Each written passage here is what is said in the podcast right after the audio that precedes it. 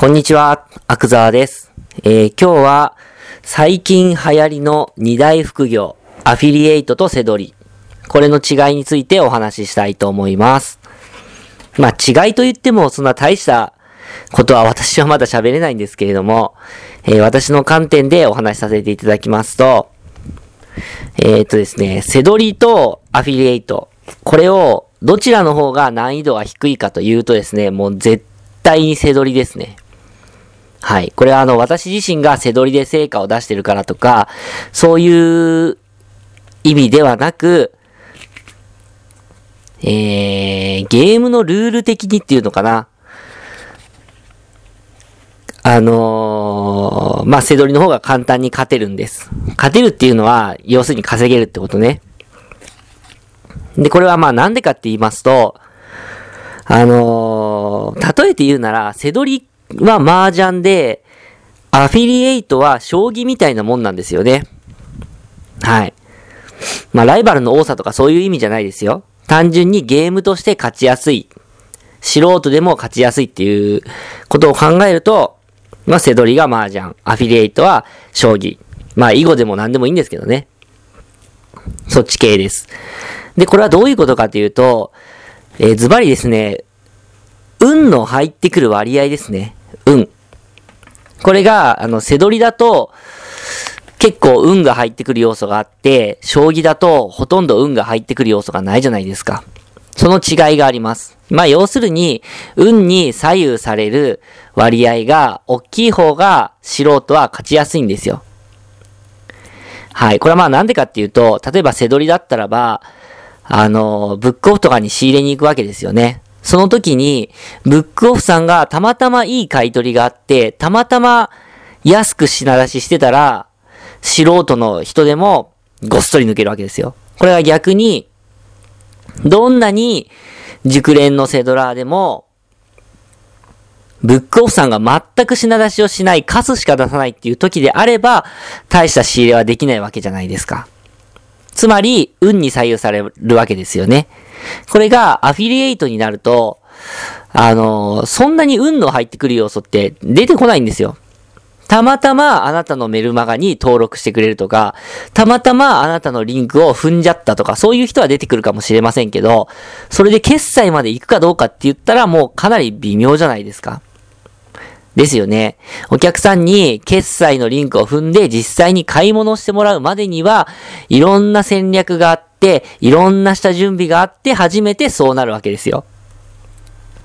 ですので、えーもう、運の入り込む余地っていうのが少ないんですね。はい。ということで、えー、アフィリエイトっていうのは、まあ、まさに将棋みたいなもんだと。素人と、まあ、素人がプロに勝つのってものすごい難しいっていうかもう無理じゃないですか、ほとんど。不可能ですよね。でも、背取りであれば、素人がプロに勝つこともあり得るんですよ。どっちが儲けやすいかって言ったら、もう決まってますよね。背取りですよね。ということで、まあ、背取りは麻雀。えーアフィリは将棋。だから、背取りの方が勝ちやすいと。いうことですね。はい。で、まあ、麻雀だと、まあ、やられてる方はわかると思うんですけど、負けない麻雀っていうのはできるんですけど、まあできるって言っても私はできませんよ。できる、私はできませんけど、まあ一般的には負けない麻雀っていうのは作れるわけなんですよ。それが勝つための麻雀ってなると、やっぱり運がどうしても入ってくるじゃないですか。どんな、えープロフェッショナルでも、ツモはコントロールできませんよね。まあ、イカサマすればできますけど、基本的にはツモはコントロールできないじゃないですか。次何を引いてくるかっていうのはわからないわけですよね。はい。逆、さらに言ったらもうハイパイの時点で、えー、もし素人が、もういいシャンテンだったと。ハイパイの時点時点でいいシャンテンだった。プロはもうバラッバラのバラだった。ってなったら、勝ち目はあるわけですよ。その曲に関してはですよ。細かい勝ちは拾えるわけなんですよ。これが、あの、アフィリエイトで将棋になると、もう、完全に思考力だけの勝負になるんで、なかなか、厳しいもんがありますよね、素人が勝つには。例えばもうプロがインフルエンザで思考停止状態で打ってくれるっていう幸運があれば、まあ可能性はありますけどね。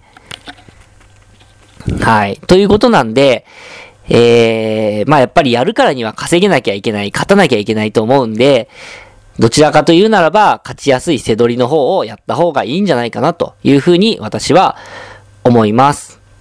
はい。で、まあ、あのー、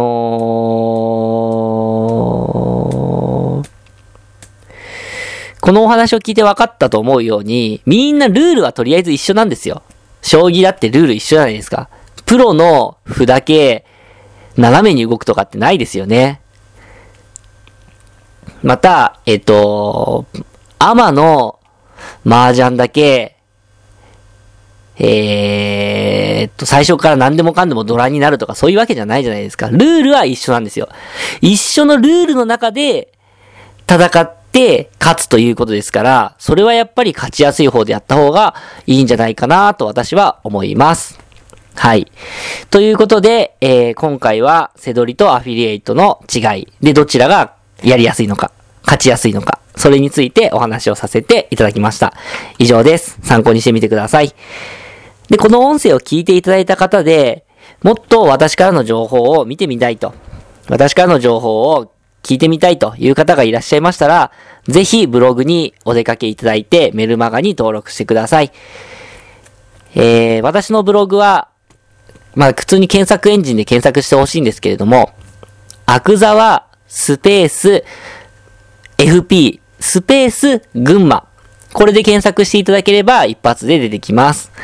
アクザワスペース FP だけでもいいんですけれども、それだと私のもう一つのビジネス、セドリの、え、ブログが出てきますんで、まあそちらのセドリのブログから FP ブログにもリンク貼ってありますけれども、ちょっとそれはめんどくさいな、一手間かかるなということであれば、検索の時に群馬と入れていただくといいと思います。それではご参考ください。失礼します。